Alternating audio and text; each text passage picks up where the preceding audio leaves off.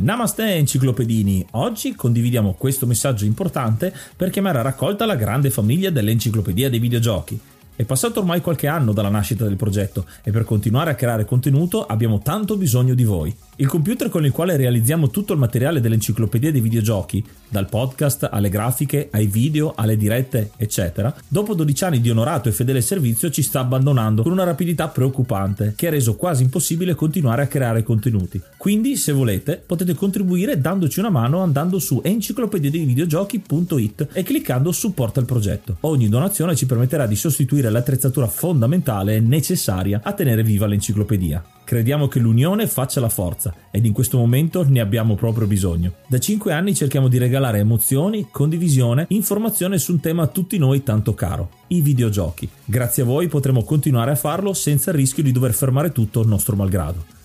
Grazie di cuore a tutti.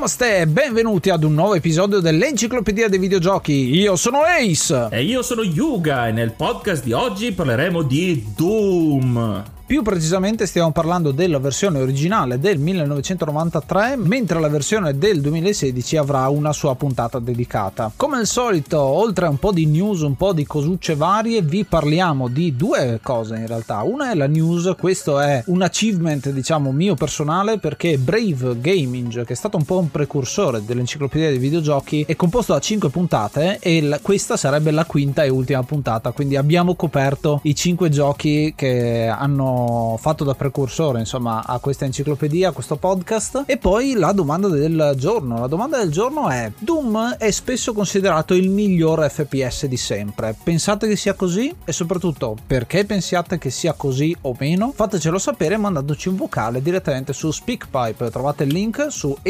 enciclopediadeivideogiochi.it. E prima di discendere nelle profondità infernali di questo gioco, ascoltiamoci un po' di musica.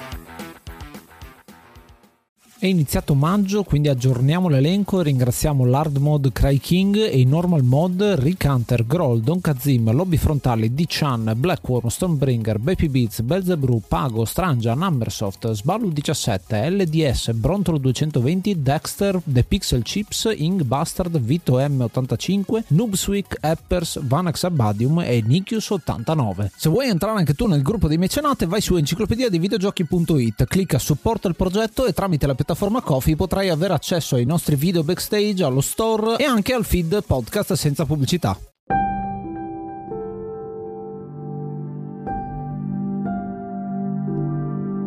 Il gioco di oggi è Doom, uscito nel 1993, sviluppato dalla storica, dalla leggendaria id Software e pubblicato in maniera molto particolare. Infatti inizialmente era uscito il primo episodio dei tre che compongono il gioco in versione shareware, ovvero gratuita, e solo in un momento successivo era possibile acquistare il resto del gioco completo con l'iscrizione email e ti arrivava poi per posta. E successivamente grazie a GT Interactive che si è occupata della commercializzazione fisica, quella nei negozi. È uscito inizialmente per MS-DOS e poi da quel punto in poi, tra le varie conversioni di maggior o minor fortuna, veramente Doom è stato convertito per qualsiasi cosa, dai sistemi computer agli home console, ai telefoni, perfino alle calcolatrici e le fotocamere digitali. Quindi già qui possiamo vedere un primo assaggio di quello che questo gioco rappresenta per il mondo dei videogiochi ed è ovviamente il padre, anche se non è proprio il primo gioco, dei, degli sparatutto in prima persona, degli FPS. Doom è un gioco rivoluzionario, uscito in un periodo a seguito di Wolfenstein 3D, che è un gioco molto famoso anch'esso di id Software e che vede anche una sorta di separazione iniziale che c'è tra id Software e il proprio publisher, ovvero Apogee, e quindi insomma in quel periodo lì si mettono a lavorare John Carmack soprattutto a un engine specifico per migliorare quello che non si riusciva ad avere su Wolfenstein 3D e quindi abbastanza particolare questo sviluppo proprio del motore di gioco che diventerà un motore per tantissimi altri giochi tant'è che definisce un po' il genere degli FPS da lì in avanti e tutti quanti gli altri FPS successivi per un bel po' di tempo si chiameranno semplicemente dei cloni di Doom. Questo per farvi capire l'importanza di questo gioco. Dicevo id Software sta lavorando a Spear of Destiny in questo momento che è il sequel di Wolfenstein 3D mentre John Carmack si focalizza su questo motore di gioco che ha tante cose diverse, ad esempio il fatto che è un primo approccio al 3D, è un 3D ma non proprio e vi spiegheremo un po' nel dettaglio anche perché. L'idea di 3D che dà questo motore grafico infatti si discosta molto dalla semplicità di Wolfenstein 3D dove tutto quanto era sullo stesso piano, non c'era la possibilità di salire o scendere, in questo caso ci sarà la possibilità, viene implementata, però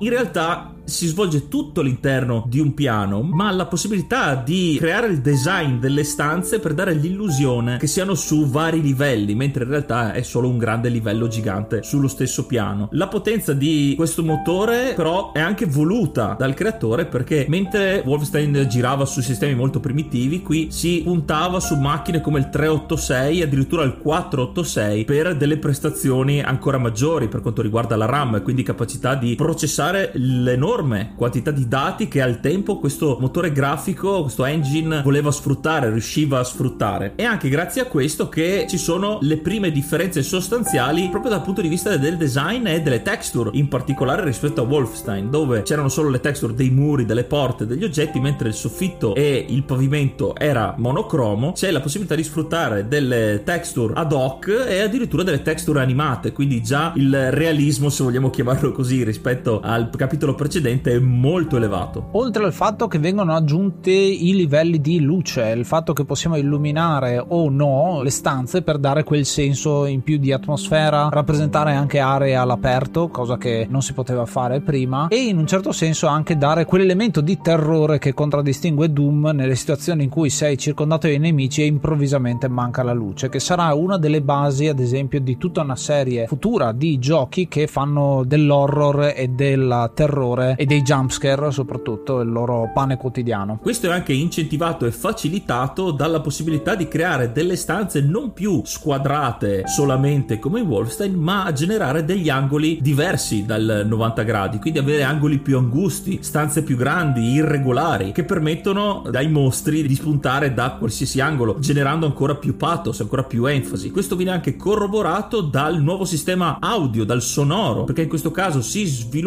si utilizza l'audio stereo e quindi in aree di buio si possono sentire comunque i mostri che ci dà anche la sensazione di ignoto e la paura che questo gioco vuole generare. Mentre in Wolfenstein si sentivano i rumori dei personaggi solo una volta aperte le porte dopo averli visti. In questo caso qui l'ottima concezione dell'engine e del suono danno parecchia enfasi a un gioco del genere e sempre per quanto riguarda il level design c'è un pochino più di creatività perché il fatto di poter mettere diversi livelli ti dà anche la possibilità di mettere piattaforme mobili per risolvere enigmi, di fare delle scale per poter andare tra un piano e l'altro, oppure di mettere nemici ad esempio su torri. Nonostante non ci sia un sistema di puntamento 3D come ci saranno nei motori puro 3D futuri, già qua c'è qualcosina del genere. E un po' mi ha ricordato proprio che in questo periodo uscirà Ultima Underworld, il primo degli spin-off della serie di Ultima, dove c'è la prima persona, però c'è un piano unico da esplorare, ci sono pochissimi elementi qua e là, ma si vede che è ancora molto legnoso e quindi Carmack si vede che ci lavora parecchio per darti un gioco che sia adrenalinico e di pura energia. Queste caratteristiche gli hanno permesso di essere venduto tantissimo, anche se inizialmente è un po' difficile tracciarlo perché era distribuito shareware, ma allo stesso tempo è stato installato, si conta su oltre 10 milioni versioni di computer ed è l'unico gioco nella storia a potersi vantare di essere stato installato più volte del Windows al tempo, perché Windows era appena uscito, era ancora agli albori, il sistema è DOS al momento quello più popolare e quindi ha questa caratteristica unica e probabilmente irripetibile nella storia. Tuttavia lo sviluppo di questo gioco è stato tutt'altro che semplice da parte degli sviluppatori perché sì avevano il motore grafico, la nuova tecnologia da poter sfruttare al massimo, ma non avevano ancora deciso il tema del gioco. E qui si crearono i primi screzi perché c'era il direttore creativo Tom Hall che inizialmente voleva riprendere un'altra IP della id Software, ovvero Commander Keen, e quindi trasportarlo in terza dimensione. Solo che era un concetto forse un po' troppo bambinesco per l'obiettivo che si volevano prefiggere perché il motore grafico era diciamo più brutale, l'avevano descritto in questa maniera e quindi accantonarono l'idea e volevano qualcosa che facesse più l'occhiolino alla cultura dei inizio anni 90, ovvero i film action e anche gli stessi giochi di ruolo che con Dungeons and Dragons di cui Doom eh, prende molte influenze, volevano creare il prodotto perfetto per i giovani soprattutto di quegli anni. E infatti prenderanno spunto da film come Alien, La Casa 2 e appunto le componenti fantasy di Dungeons and Dragons. E infatti prima di far uscire la versione shareware di Doom daranno i diritti o comunque daranno una parte del motore grafico a un'altra casa per farle uno sviluppo di prova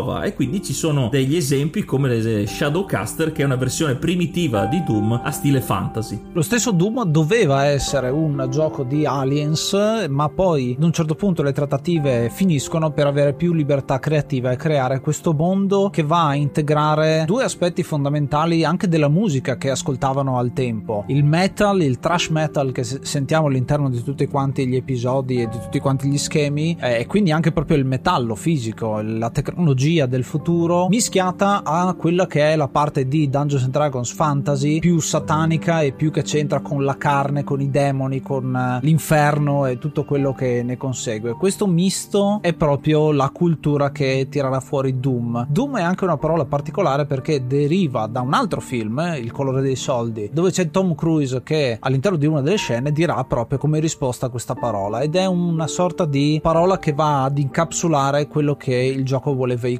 come messaggio. Ora che il tema del gioco è stato definito, però i problemi non finiscono perché sempre Tom Hall, nonostante non sia entusiasta dell'idea di questo progetto, ne scrive la storia. Voleva un'idea più di storia intricata con delle cutscene, con delle missioni particolari, cosa che in realtà Carmack eh, reputava superfluo. Infatti, una sua citazione è: La trama in un videogioco è come la trama di un film porno. Ti aspetti che ci sia, ma non è così importante. Quindi volevano proprio fortemente una componente più di gameplay, più arcade, più frenetica rispetto a una storia più complessa e articolata. Queste diatribe, questi screzzi finiranno per il licenziamento obbligato di Tom Hall che si sente allontanato dal resto del team e quindi si allontanerà, uscirà dal team id per accasarsi in un'altra casa e poi sfruttare comunque le idee che ha avuto inizialmente per Doom per creare anche un altro gioco che si chiama Rise of the Triad che anche in questo caso qui come citato all'inizio prenderà anche il nome di Doom Clone. Eh sì, Rise of the Triad è interessante perché è della 3D Realms che era la Apogee, quindi quella che era il loro vecchio publisher si mette a fare videogiochi con il nome di 3D Realms, questo Rise of the Triad sarà uno dei precursori di Duke Nukem che sarà un altro gioco FPS che andrà a rivoluzionare ancora un pochino l'ambiente degli FPS via via sempre più con un proprio stile. L'obiettivo di un gioco puntato prettamente al gameplay rispetto alla storia si può vedere anche dal protagonista, a cui viene dato sì un nome nella lore e nei manuali, però in realtà diventa famoso e ancora tutt'oggi viene chiamato The Doom Guy, il tizio di Doom, proprio per rappresentare il fatto che non è importante chi siano i personaggi, da dove vengano, il loro passato, importa solo quello che stanno facendo, l'azione soprattutto. Quindi un'esperienza, eh, un pugno in faccia secondo me, avendoci anche giocato praticamente quando è uscito all'epoca, è stato proprio una scarica di adrenalina che ne ha fatto le fortune. E Doom risulta essere anche un gioco controcorrente per diversi aspetti. Uno, la sua modalità di pubblicazione, questo shareware e questa strizzatina d'occhio a quello che è il copyleft, quindi la possibilità di prendere un'opera e andare a modificarla e farla diventare ancora più grande. Sicuramente un plauso per loro per aver utilizzato questa tecnica particolare senza passare dai negozi, anzi Doom avrà una release release all'interno dei negozi, ma sarà dopo Doom 2 con The Ultimate Doom che verrà pubblicato in successione da GT Interactive e l'altra cosa che lo rende controcorrente è un po' la controversia che c'è stata per quanto riguarda proprio i temi. È un gioco molto violento, pieno di gore, di sangue, di gibbing, che è una cosa di cui parleremo magari quando entriamo più nel dettaglio, ma che ha suscitato grossissime critiche da parte delle comunità cristiane, soprattutto proprio perché ci sono rappresentazioni sataniche un po' dappertutto ed è ancora di più un testamento che lo fa accostare a tutti quanti i media da cui tira fuori. Ad esempio, tutti ci ricordiamo il fatto che Dungeons and Dragons, prima che diventasse popolare come adesso, era visto nella stessa maniera, era un gioco satanico e così tante altre media da cui questo gioco cerca di prendere spunto. C'è da dire inoltre che la violenza nei videogiochi, il tema della violenza nei videogiochi era un tema molto caldo in quest'anno particolare perché con l'uscita di Mortal Kombat nel 1992 si era aperto il dibattito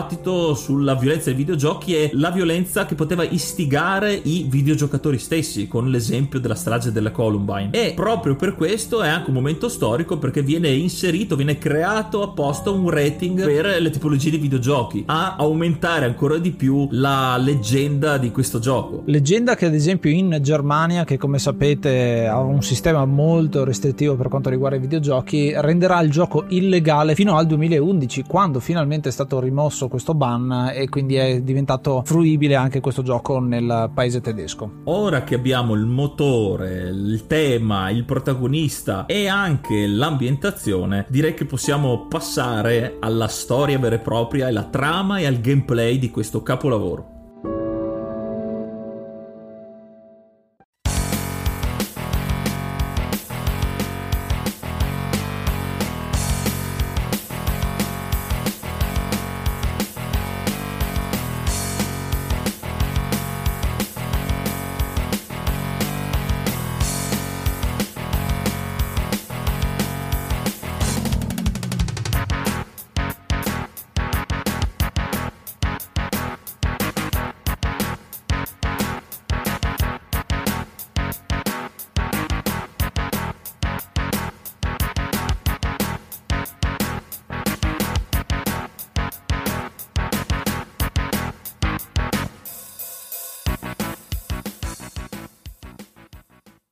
Interessa solo il feed con gli episodi della domenica e non gli editoriali? Puoi ascoltarci su Spreaker o su Spotify cercando il nostro feed esclusivo solo episodi. Se vuoi trovarlo più velocemente, enciclopedia dei videogiochi.it trovi il tastone feed solo episodi.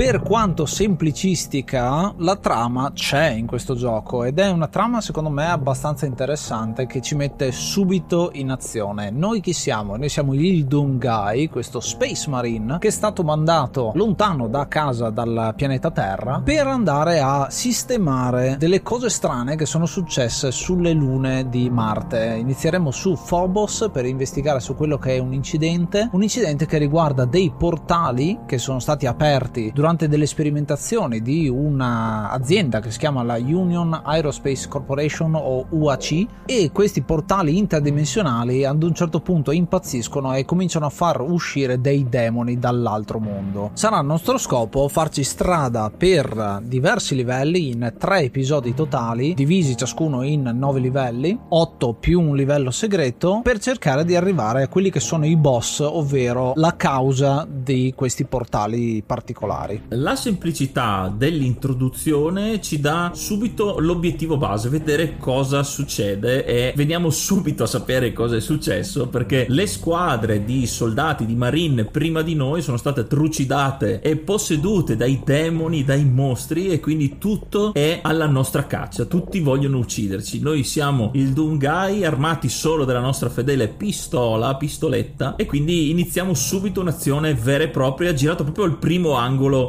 del primo livello. Cominceremo quindi a conoscere pian piano i vari nemici che inizialmente saranno appunto i soldati posseduti dal demonio, via via fino a scoprire i mostri sempre più forti, sempre più diversi, sempre più pericolosi e grandi, perché la tecnologia che forniva il motore grafico permetteva di variare la grandezza dei nemici e arrivare anche a mostri veramente grandi, come vedremo alla fine. È molto interessante lo svolgimento, la creazione dei vari nemici perché non essendo un ambiente prettamente 3 3D, in realtà i vari, i vari nemici, i vari mostri sono degli sprite bidimensionali che però sono stati fotografati in otto direzioni diverse in modo da simularne lo spostamento all'interno dei livelli. E questo è stato fatto con delle immagini, ma anche proprio ricreando con la creta e con uh, le, delle costruzioni, delle action figure, delle prime action figure, i vari nemici e poi sono stati digitalizzati e adattati al gioco. E quello che abbiamo già visto ad esempio in precedenza quando abbiamo parlato di XCOM Apocalypse, solo che in questo caso è fatto con un certo budget in più per digitalizzare meglio il tutto e gli sprite che compongono questi nemici sono iconici anche perché sono il 90% delle cose in movimento che vediamo durante il gioco. Non c'è un eh, player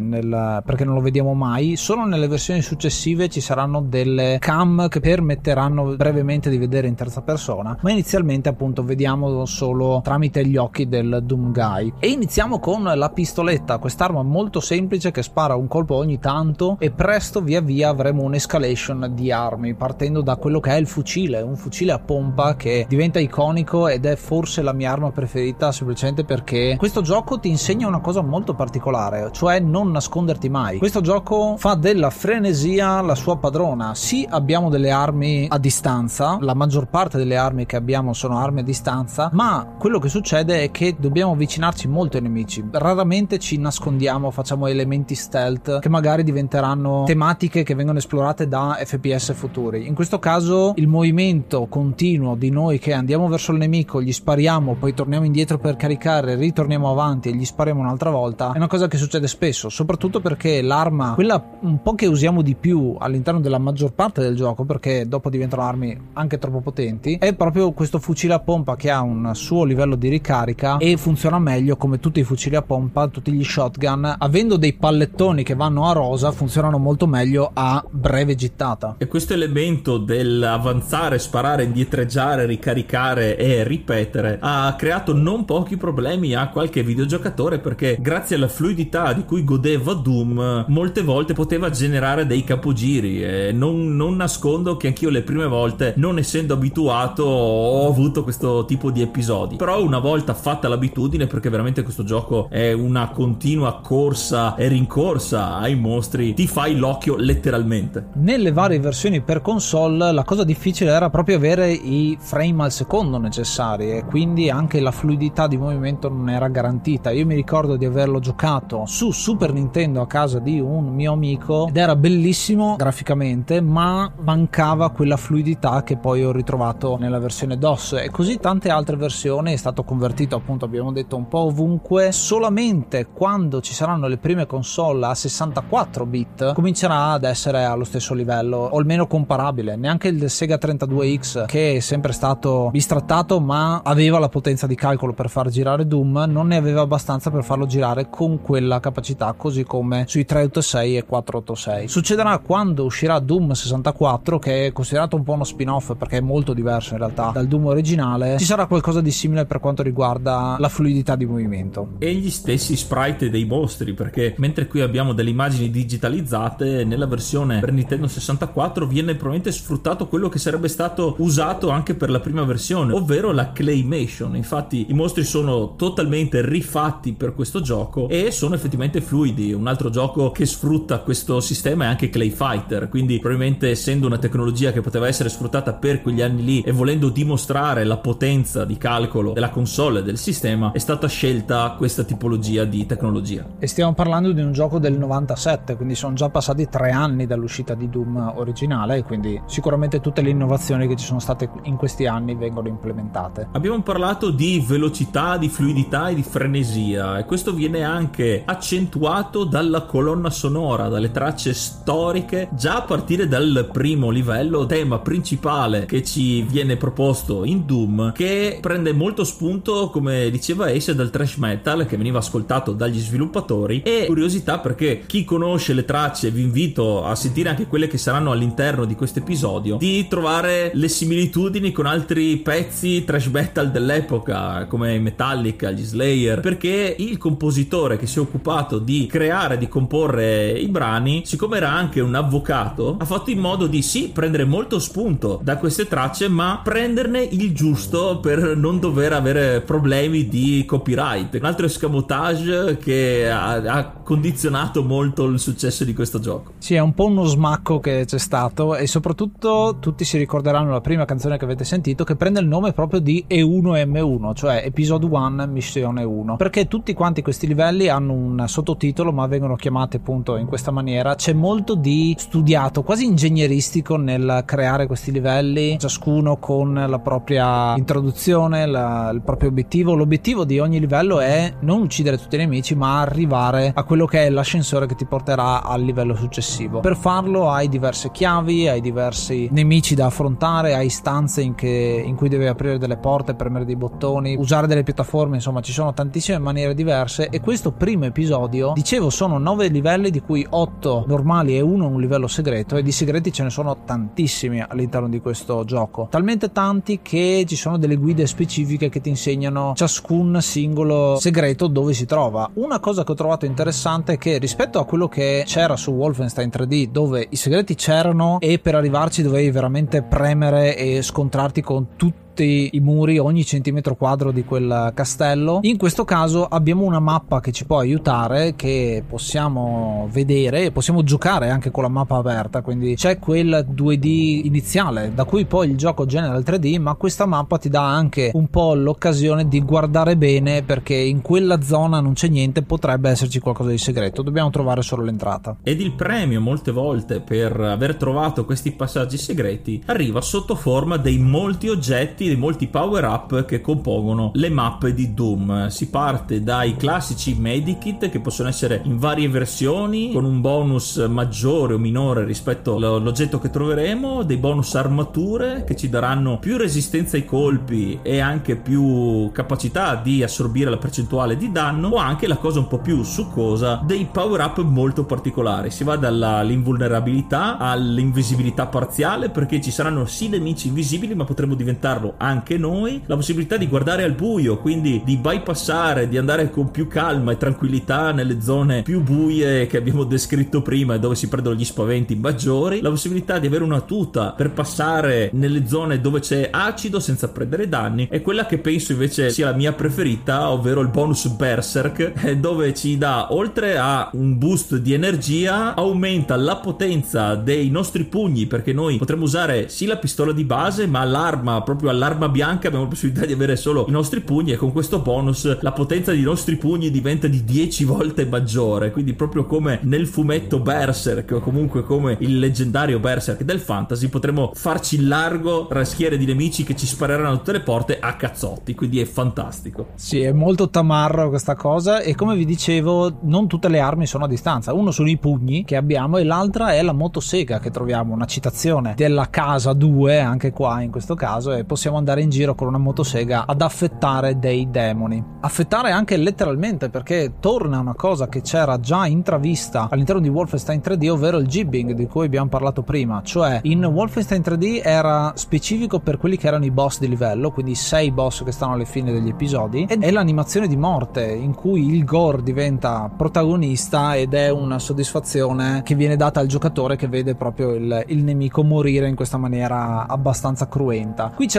l'abbiamo abbiamo, ma ce l'abbiamo per ogni singolo nemico. Quindi ogni nemico ha due animazioni di morte, quella normale e quella esplosiva in cui abbiamo il jibbing, quindi vediamo le parti del corpo che non ancora volano in giro per la stanza, però almeno qualcosina di animazione lo vediamo. E questa è una cosa, è una situazione molto appagante e secondo me è un po' una giustificazione del discorso violenza nei videogiochi, perché molto spesso è semplicemente una voglia di vedere quel scenario lì senza poi portarlo fuori dal videogioco. La possibilità possibilità di far esplodere letteralmente i nemici, oltre ad essere possibile grazie alle armi più potenti, sarà possibile anche agli oggetti di scena, se vogliamo chiamarli così, che saranno in giro per le mappe, tra cui il classico barilotto, il barile esplosivo, la tanica esplosiva, che una volta colpita esploderà e distruggerà tutto quello che avrà intorno. Questo elemento è sapientemente messo in posti strategici in modo da farci vedere inizialmente come funziona e la sua applicazione, via via diventerà anche molto più complicato e anche abbastanza sadico da parte degli sviluppatori perché ad esempio c'è uno schema che mi ricordo molto bene dove siamo attorniati da mostri però sono tutti intrappolati all'interno di questi barili. Però anche noi siamo all'interno vicini a questi barili quindi se li facciamo esplodere immediatamente come ci è stato indotto se vogliamo dire durante tutto il resto del gioco esploderemo anche noi. Quindi in questo caso dovremo andare invece al di fuori della stanza girarci e sparare ai nemici indietro. Quindi anche qui una, una scelta intelligente e anche la scoperta una,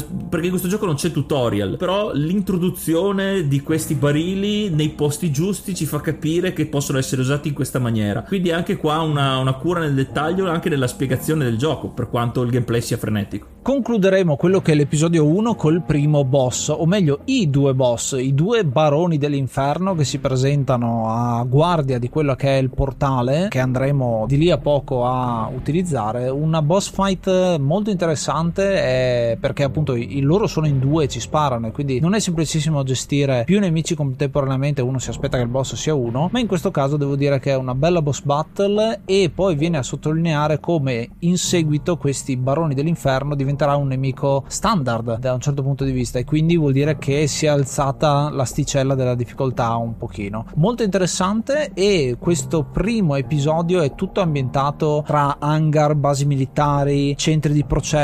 delle stazioni con dentro di computer, quindi è ancora abbastanza normale la situazione. Quando varchiamo la soglia inizia l'episodio 2 e cominciano a diventare veramente toste le cose. La composizione delle basi del primo episodio su Phobos viene anche illustrata alla fine di ogni missione. Infatti, ogni volta che raggiungeremo l'ascensore finale, verremo trasportati sulla mappa esterna che ci farà vedere dove saremo arrivati con il nostro progredire e ci sarà anche un resoconto, le statistiche di come avremo fatto. Vedremo quanto ci avremo messo, che percentuale di nemici avremo sconfitto, perché possiamo finirlo giustamente anche senza uccidere tutti, e anche la quantità di segreti, la percentuale di segreti che avremo scoperto. Un accenno di rigiocabilità, perché noi possiamo comunque ripetere anche gli schemi caricando i salvataggi. E quindi man mano andremo avanti, vedremo proprio la mappa e fino ad arrivare al secondo episodio, dove avremo scoperto che Deimos, la seconda luna di Marte, in realtà è sparita, perché grazie a questi teletrasporti i demoni hanno conquistato la seconda luna e l'hanno trasportata nel loro mondo. Attraversando il portale alla fine del primo episodio veniamo portati su Deimos, che però è nella dimensione demoniaca. E quindi anche qui vediamo già un cambiamento nelle texture, non è più solamente basi militari, ma è una via di mezzo perché i demoni hanno cominciato a possedere anche la tecnologia, a mescolare impianti cibernetici con eh, impianti di carne, di pelle, di mostri. E questo è anche un piccolo rimando all'arte di Giger, che è un altro occhiolino all'ispirazione dei film di Aliens, eh, da cui prende appunto spunto l'artista. Una trasformazione in più e ci dà già l'idea che le cose stanno peggiorando. Molto bello il taglio, non nettissimo, ma un'armonia, se vogliamo chiamarla così, di progredire. Una cosa interessante che magari molti non sanno è che nella mappa che c'è tra un schema e l'altro che ci mostra insomma le varie missioni, c'è una torre in costruzione che è la torre di Babele che sarà l'episodio 8, l'ultimo di questo gruppo che viene costruito man mano che noi invadiamo diciamo Deimos eh, conquistata dai nemici. Quindi è una cosa interessante che c'è questa torre in costruzione che diventerà poi la sede del Cyber Demone, ovvero il boss di questo episodio, un concentrato di figosità secondo me perché è un personaggio costruito molto bene una, un minotauro che però ha un lanciarazzi al posto di un braccio e un sacco di armi addosso come abbiamo detto in precedenza è un misto di tecnologia e elemento demoniaco messi insieme in un concentrato insomma da sconfiggere. Bello grande bello difficile da affrontare però alla fine riusciremo a farcela. Vista l'entità di questo enorme boss citiamo altre armi che ci verranno a dar man forte perché abbiamo parlato delle armi abbastanza convenzionali come la pistola, il fucile e anche il lanciarazzi, ma in questo caso qui avremo anche la chain gun, la, la mitragliatrice a ripetizione, ma anche il fucile al plasma, quindi delle armi un po' più tecnologiche che ci permetteranno, grazie alla loro potenza, di sbaragliare i mostri per non parlare dell'arma forse più iconica di questo gioco, al pari forse del fucile, ma ci si ricorda più perché anche il nome è tutto un programma, ovvero l'arma più forte del gioco, il mitico BFG 9000, ovvero la Big Fracking Gun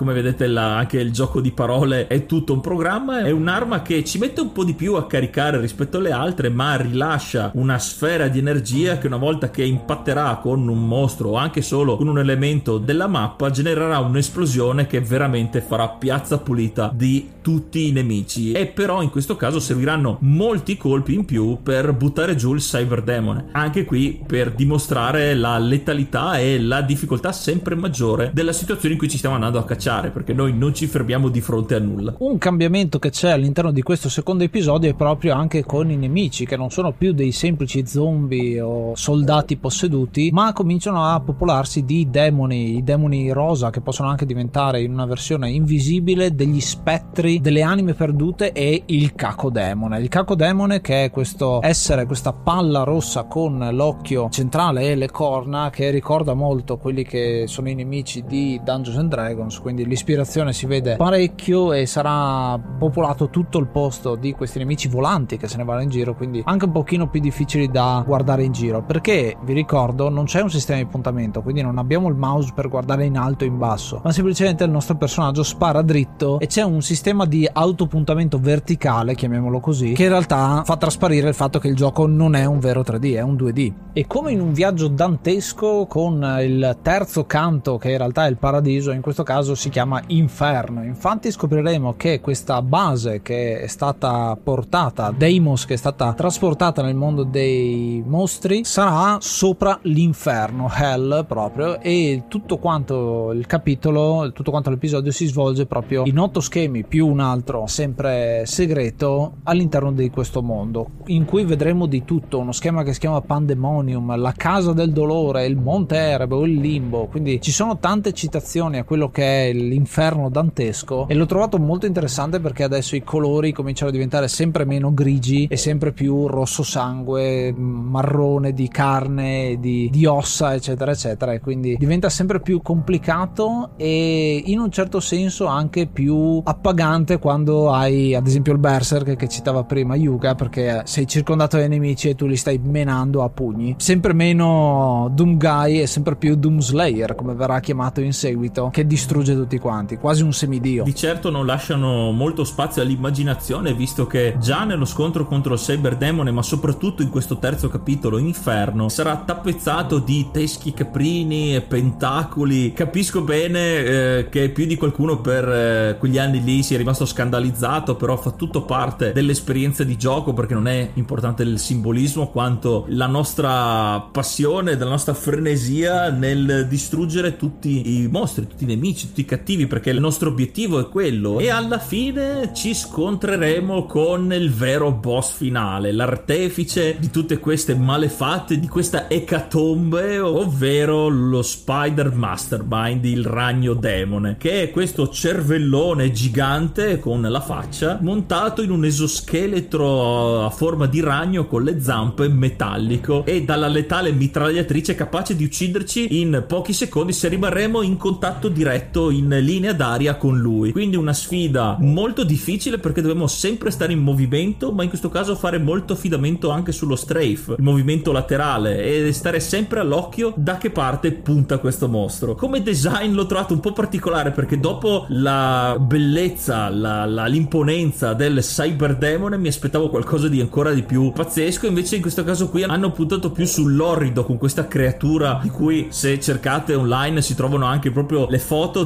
dell'action figure che è stata del pupazzo che è stato costruito per poi buttarlo nel gioco e ve lo consiglio che è molto realistico. E qui c'è una nello scontro c'è una cosa della quale non abbiamo ancora parlato fino adesso ma che trovo in realtà molto divertente in questo gioco e che in realtà i mostri siccome parliamo di mostri cattivi può essere che spostandoci e facendoci inseguire possono venire colpiti dagli spari e le, le, le, palle di fuoco degli altri nemici e quindi ci sarà la possibilità che si rivoltino tra di loro. Quindi vedremo degli zombie che attaccheranno dei cacodemoni con, eh, con dei missili eh, lanciati tra di loro e sarà possibile farlo anche con questo boss finale infatti oltre allo Spider Mastermind ci saranno ad esempio dei cacodemoni che potremo sfruttare per distrarre lo stesso ragno demone per evitare il suo colpo micidiale la cosa particolare di questi tre episodi è che inizialmente è uscito tutto quanto in shareware, quindi il primo episodio era disponibile shareware. Per ottenere questi tre episodi che compongono la trilogia base, chiamiamola così di Doom, potevi ordinarlo semplicemente per posta, mentre poi usciranno altri due episodi successivi, uno che si chiama Die Flash Consumed, che uscirà con la versione di Ultimate Doom, quindi quella da negozio, che uscirà però dopo Doom 2 addirittura, e poi uscirà uno standalone che si chiama Sigil, molto particolare, fatto dallo stesso John Romero, che sarà il quinto capitolo, il quinto episodio, dove andiamo ancora oltre con altri 8 schemi più uno, quindi la formula è sempre quella, 8 schemi più uno segreto, proprio per non andare in doppia cifra, perché sennò il fatto che ogni schema ha 4 caratteri, quindi E numero, M numero, non, non tornava più. Questa cosa è interessante perché fa vedere come il gioco sia stato pubblicato in diverse sfaccettature man mano che andiamo avanti, tant'è che quando è stato poi ripubblicato recentemente per Xbox 360, per PS4 ad esempio, vengono aggiunti uno o più livelli all'interno dell'intero gioco e quindi ti fanno capire come non ci sia diciamo una versione pura di questo gioco, anzi c'è sempre qualcosa di nuovo, lo vedremo anche quando parleremo un po' più nello specifico di Doom 2. Sconfitto, distrutto quest'ultimo boss, avremo sventato i loschi piani dei demoni e quindi non ci rimarrà altro che attraversare un nuovo portale che si è formato in questo momento per ritornare a casa, ritornare sulla terra, per però scoprire un'amara verità perché Doom ha un finale con un twist finale perché arriveremo, vedremo cielo azzurro, pra- un prato verde e la telecamera comincerà a spostarsi per vedere in realtà delle fiamme, dei palazzi in fiamme ed un povero coniglio martoriato. Sì, perché i demoni hanno invaso la terra e quindi con questo twist si conclude Doom 1 almeno nella sua versione originale perché giocando alla versione Ultimate verrà aggiunto un episodio in più che copre il viaggio all'interno del portale, ovvero da quando lasceremo l'inferno quando arriveremo sulla terra.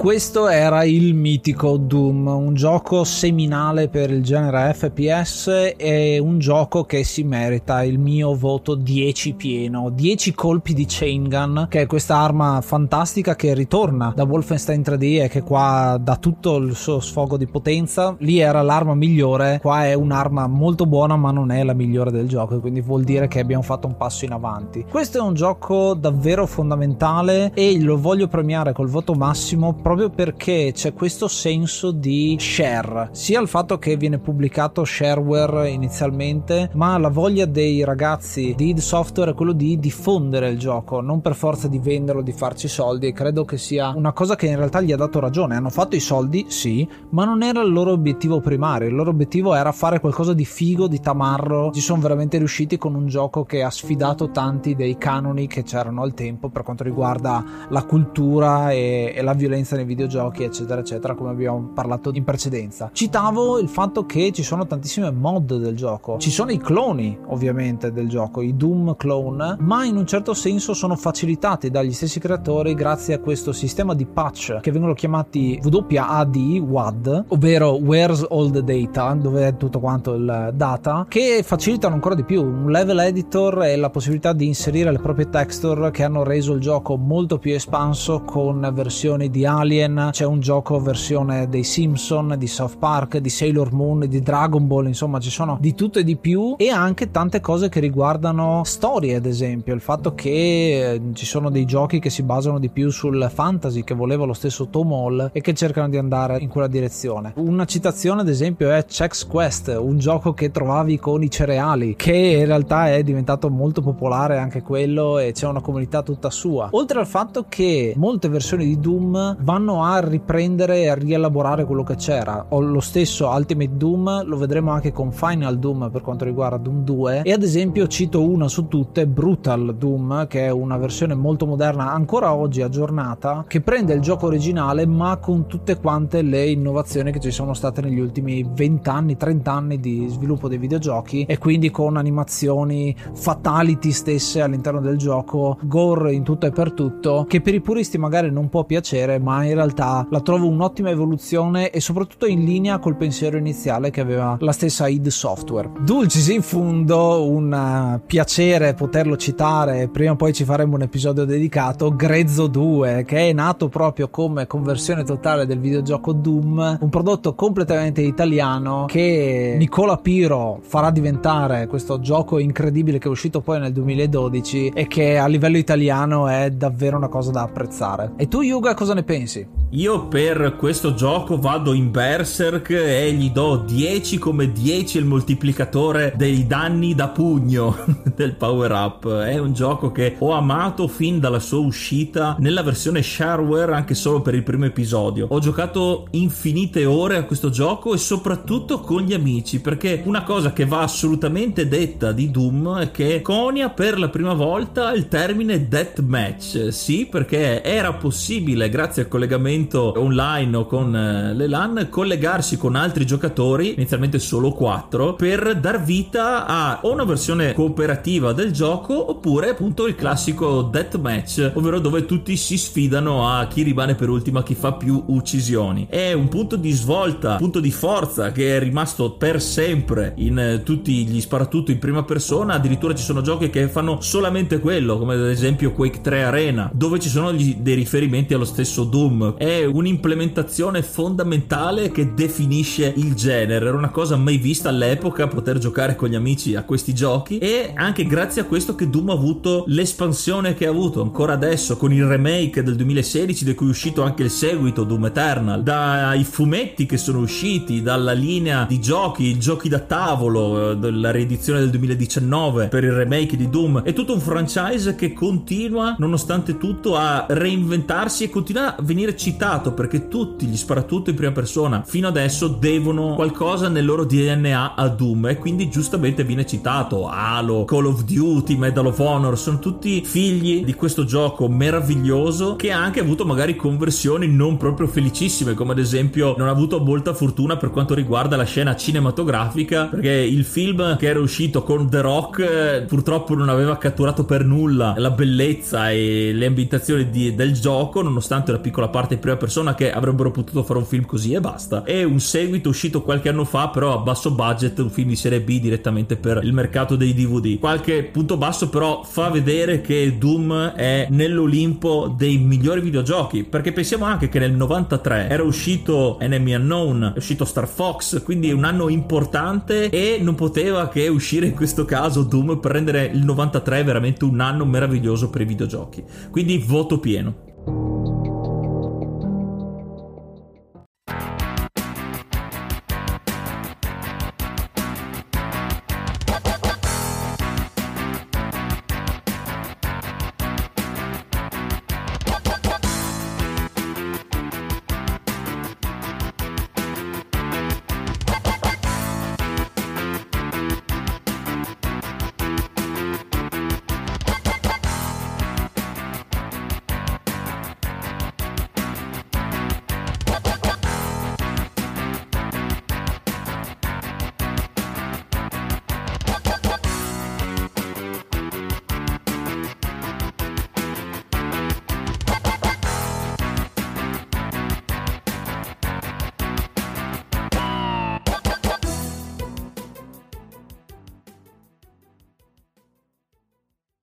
Siamo giunti alla conclusione di questa puntata storica dell'enciclopedia dei videogiochi riguardante Doom. Noi vi ricordiamo che se volete supportare il progetto avete la possibilità di comprarci una birra, che giustamente a tema Doom ci sta, ovvero andare su buymeacoffee.com slash advp, anche se si chiama coffee in realtà ci offrite delle birre, darci una possibilità di ampliare questo progetto che sta andando a gonfie vele e vogliamo farlo crescere sempre di più. E se volete contribuire con la vostra voce ai nostri episodi potete farlo lasciandoci un vocale sul cosa ne pensate, su una recensione o anche se ci siamo dimenticati qualcosa, non abbiamo toccato magari come avreste voluto una tematica del videogioco, anche solo per dirci un vostro aneddoto, un vostro pensiero sui vari giochi che trattiamo nell'enciclopedia dei videogiochi. Potete farlo su speakpipe.com slash edv e comunque trovate tutti i link per raggiungerci in tutte le piattaforme possibili e immaginabili su enciclopedia dei videogiochi.it. Noi vi ringraziamo per l'ascolto e ci diamo appuntamento alla prossima settimana e ascoltate l'enciclopedia dei videogiochi. Io sono Ace. Io sono Yuga. Namaste